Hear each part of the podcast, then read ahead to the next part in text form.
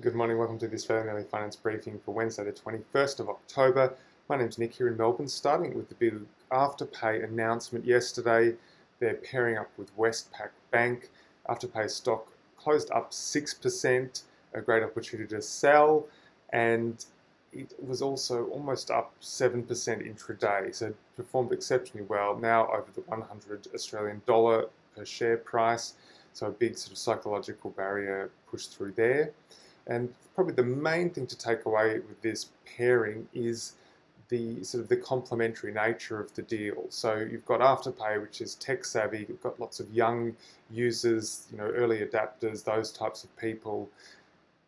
Poor, you know, reputation of not having strong regulatory compliance and those sorts of things, and you know, no credit license, that type of thing. Being matched with Westpac, which is almost sort of the complement to that, a, a well-established institution with most of the time, you know, high levels of compliance, a lot of resources in compliance, and also a, a user base or customer base that's slightly older and, and generally a, a, wealthier set um, of customers, which isn't you know the typical afterpay user, and certainly compared to say Commonwealth Bank, Westpac doesn't really have an entrant in the buy now pay later scheme or, or part of that. So it seems a, a sensible win-win for both companies and certainly you know, is reflected in, in the share price performance yesterday.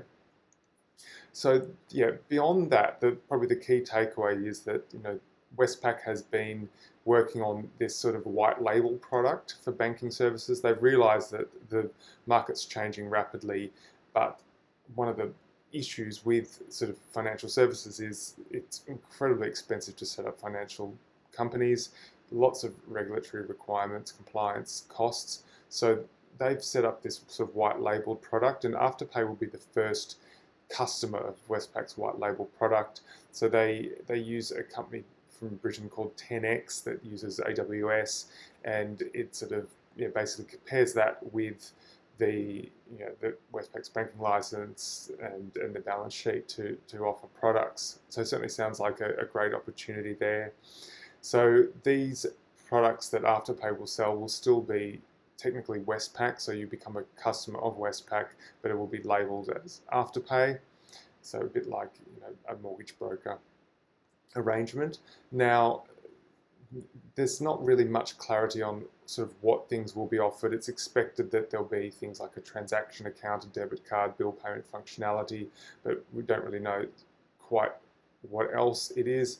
But it, you know, Afterpay's developed quite an extensive set of sort of customer analytics where they really understand what people are doing and where they're buying and that sort of knowledge of the customer should help drive sort of recommended financial services products helping helping the customers both sort of manage their finances and you know discover new services. So it sounds like a, a positive move there. Moving to the RBA now and yesterday they released the minutes of the October the 6th RBA meeting and a lot of what was discussed seems to be sort of what everyone else was thinking and, and talking about anyway. They largely mentioned that, that our yields are too high, causing our dollar to be too strong, which is putting a headwind on the economic recovery. Duh, of course, that's what we sort of knew. So, to elaborate, they say Australian bond yields were higher than they should be, and members noted that larger balance sheet expansions by other central banks relative to the RBA was contributing to lower sovereign yields in most other advanced economies compared to Australia. Yes, we knew that.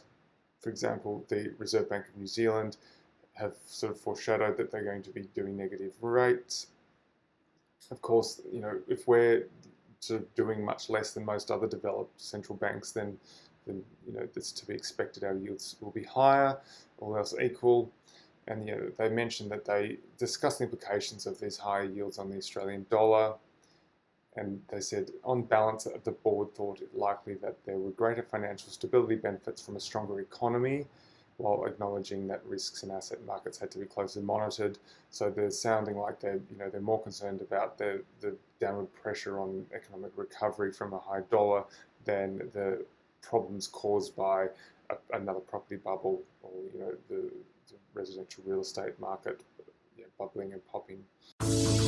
moving to asset management in the US and particularly active management and its costs. So the Financial Times has run an article citing some new research that's found that the impact of the massive allocation these days in endowments and pension funds in the US to alternative assets is sort of shooting a lot of these funds in the foot. So they mentioned that US public sector pension funds had 28% of their $3.6 trillion in assets and it, it allocated to these alternatives, and large endowments had 59% in alternatives. So the majority of assets in that sort of rather sort of blurry asset class. So the, what the thesis of the article is that these big allocations require a lot of active management, and because it's alternatives, it's not just a, a little bit of you know extra analysis. It's a lot, and it requires a lot of highly pay, highly paid portfolio managers. So they say that the average endowment in the US now has 100 fund managers, which is up from an average of 18 in 1994. And the implications of this is this of the, the edge these funds have got from all these extra managers has been basically lost through having to pay for them all.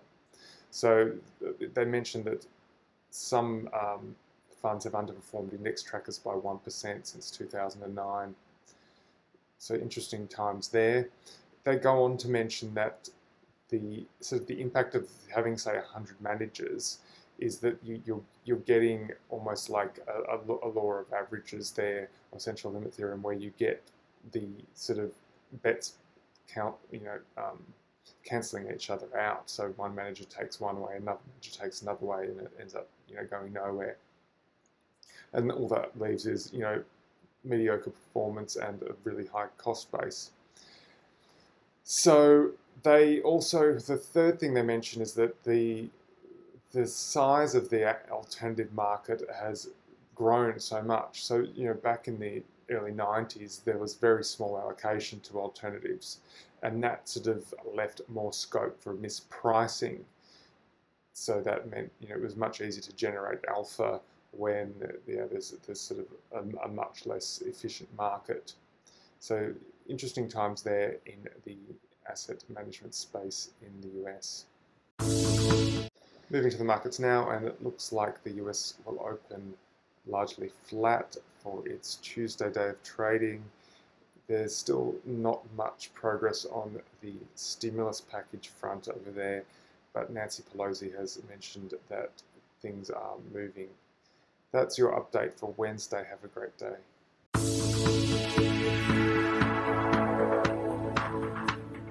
This podcast is for investment professionals only and should not be relied upon by private investors. The podcast is provided for informational purposes only and does not constitute financial advice. The values of investments can go up or down, so you may get back less than you initially invest.